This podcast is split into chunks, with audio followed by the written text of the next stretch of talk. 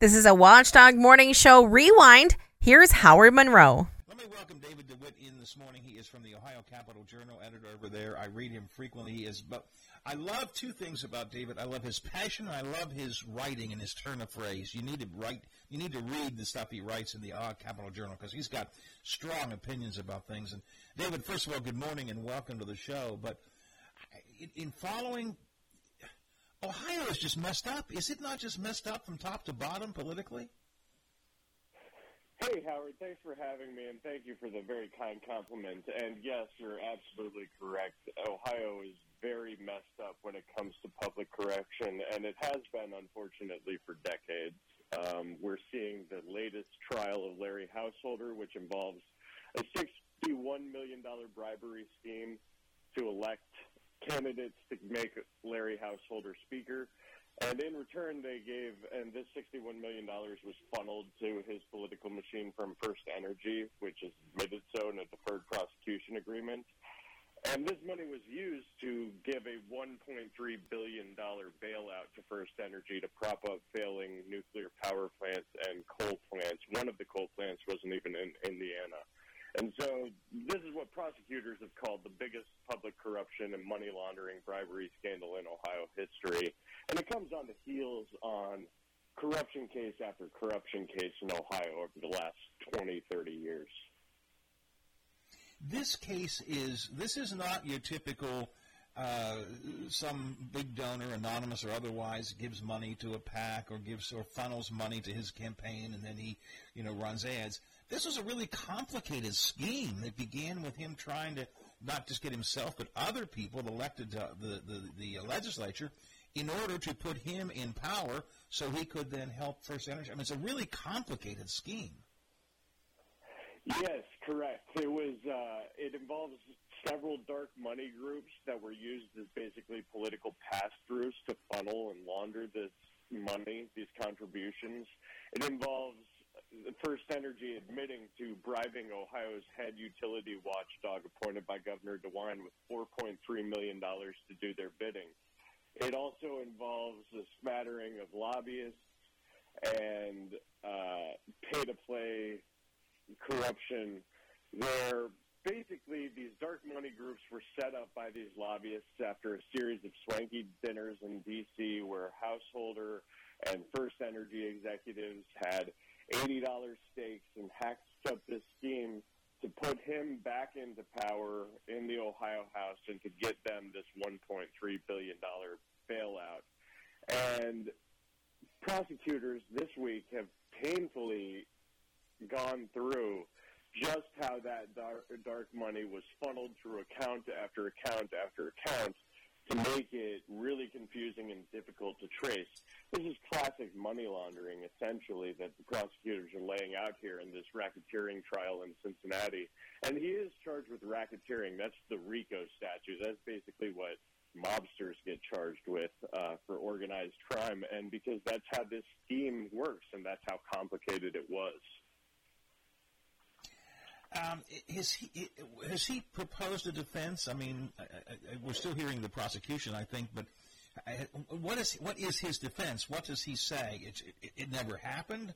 I mean, this documentation says it happened, so how is Householder trying to explain this away? Routine politics? Householder's essential defense is, routine politics. This is just business as usual. This is... he was just accepting political contributions like any normal person, and he was enacting this bailout because he thought it was good law.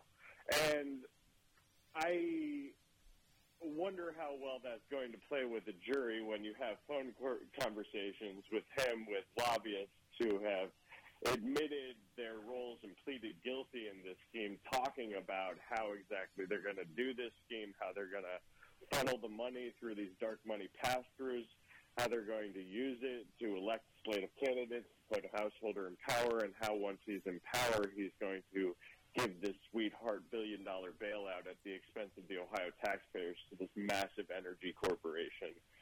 So his defense is politics as usual, but this is not... And this is my opinion. We'll see how the jury thinks of it. But this is not how politics as usual works people take donations all the time, sure, from special interests, sure, but they don't set up dark money groups to launder money. They don't set up campaign arms to go against the policy when voters try to overturn it at the ballot box using dirty tricks and trackers and all sorts of things like Generation Now did. They don't go to D.C. to have swanky dinners with the corporate bigwigs to hatch up the entire scheme and then 2 weeks later directly link their dark money account to the corporate executives' funding machine so that they're getting regular quarterly payments of $250,000. I mean, his defense is that this is politics as usual, but this is an extraordinary case, and he's just playing on the average person's lack of knowledge about how, you know, these dark money groups work to claim that it's politics as usual. Anyone who knows what they're looking at sees this as an extraordinary situation. Ohio's always been a rough-and-tumble political state. I certainly want to, concur with that. But somewhere along the way, and I don't know where and when or why, and maybe you've got thoughts on it, it has become it's not just rough and tumble. It's. I mean, the last couple of years, particularly, have been just the political divide is large. The infighting is tremendous. How do we get to this point where this is now sort of the culmination of corruption that we've been seeing for a while now? Right. So I think it really starts with the fact that Ohio doesn't exactly have representative government, not legitimate representative government. We've had gerrymandering for 30 years in Ohio, and that gerrymandering has led to an unaccountable statehouse and lawmakers who are never really beholden to voters. And so instead they can do the bidding of special interests, and they can rake in campaign donations. They never face electoral accountability, and they give out billions in public dollars for millions in donations. And we see it not just with this First Energy bribery bailout scandal. We've seen it with fossil sweetheart lawmaking for fossil fuel interests.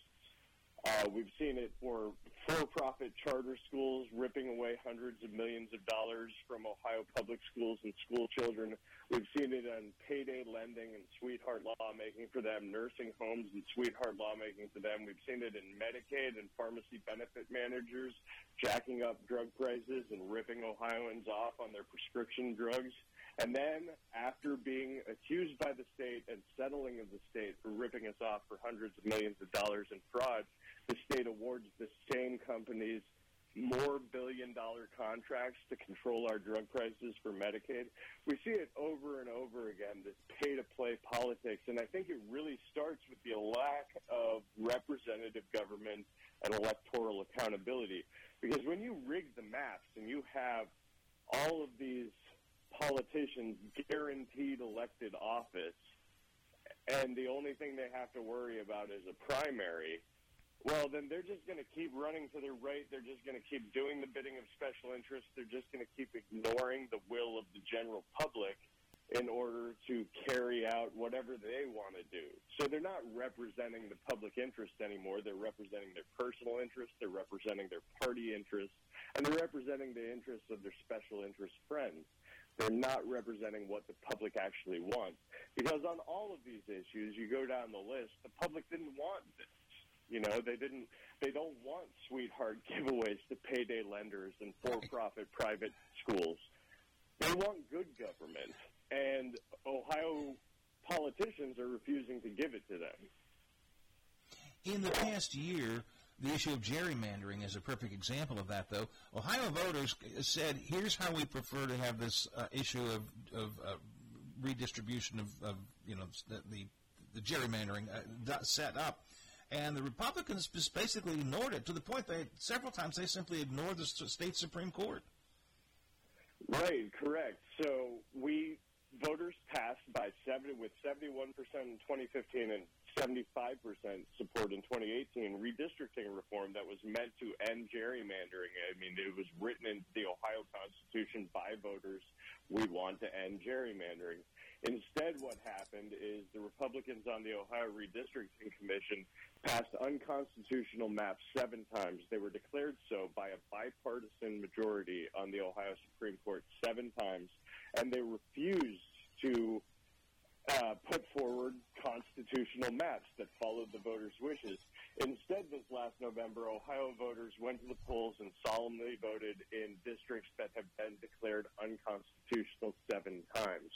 So voters were forced to vote for representatives in districts that are unconstitutional, according to a bipartisan Supreme Court. And it came to the point where they delayed enough that the Supreme Court had no choice but to just to go ahead, or the attorney, the Secretary of State had no choice but to let the illegal districts go to the ballot because it was election time. Yeah, basically the court couldn't draw the maps themselves. All they could do is tell the politicians, you have to draw the maps. So the politicians ran out the clock. They just delayed and never put forward constitutional maps until we were running into very serious constitutional election deadlines. And federal courts had to step in and say, hey, this is not a good solution, but we do have to do something, and this is our only option. So, Ohio voters, you're going to have to vote in unconstitutional districts. And that's what happened this year. And I assume that they're just going to continue to put forward unconstitutional maps because they have the political power to, because of the gerrymandering in the legislature. And there's not going to be any accountability. They've also won a conservative right-wing majority on the Ohio Supreme Court. So the swing vote Chief Justice Maureen O'Connor was forced to retire due to age. And so she's out, and you've got the governor's son on the court, and you've got the governor's, one of the governor's great family friends appointed to the court now. And they've been trying to rubber stamp these maps all along. So it's pretty much guaranteed that they're just going to rubber stamp whatever maps the Republicans produce now, and we're just going to have more gerrymandering. And let me make clear, I think gerrymandering is a fundamental poison, and I don't care who does it, Democrats or Republicans. It is an attack on representative democracy. It's an attack on voters. It rigs the game. It cheats voters out of actual representative government. And so it's a poison to democracy. It's how you take the idea of representative government and poison it, and that poisons everything else that follows. It poisons policy. It poisons having good faith discussion. It poisons being able to really represent the voters legitimately. So I don't care who's gerrymandering. Gerrymandering is wrong, and when you have 75% of voters trying to fix it, I think that that proves that most of us recognize the gerrymandering's wrong, but they don't seem to care. They want to enshrine their power no matter what, no matter the law, no matter the Constitution, no matter the courts, and no matter the voters. It's all about political power. And what do they do with that political power? They continue to rob Ohioans by billions of dollars, and it's abominable. The election of a relatively moderate or relatively compromised Speaker of the House, though, was a bit surprising this year. Is that a chink in the armor? Is that maybe a little sign that things are getting better? The political divide may not be, maybe somehow healing, or do I read that completely wrong? So I think that it shows that there are plenty of moderate politicians on both sides of the aisle who do have the capacity and the maturity to work together to focus on issues. Now, the Republican bloc, it was about 22 of them who peeled off to vote alongside Democrats to elect a Republican House Speaker, Jason Stevens. And he's from southern Ohio there. And so it's not exactly a coalition government, but what the Democrats and the Republicans agreed to in this case were they want to accomplish certain things. They want to stop the extremist culture war laws that keep making national headlines for Ohio being insane, basically. They want to focus on actual good policy. But meanwhile, you have this rogue contingent of the Republican caucus who is just throwing Molotov cocktails at the process every day now. So it creates a little bit of a chaotic situation. And then factor into that you have the Senate Republicans who have a 75% majority in the chamber. I mean, they have 27 out of 33 seats. So that becomes a factor, too.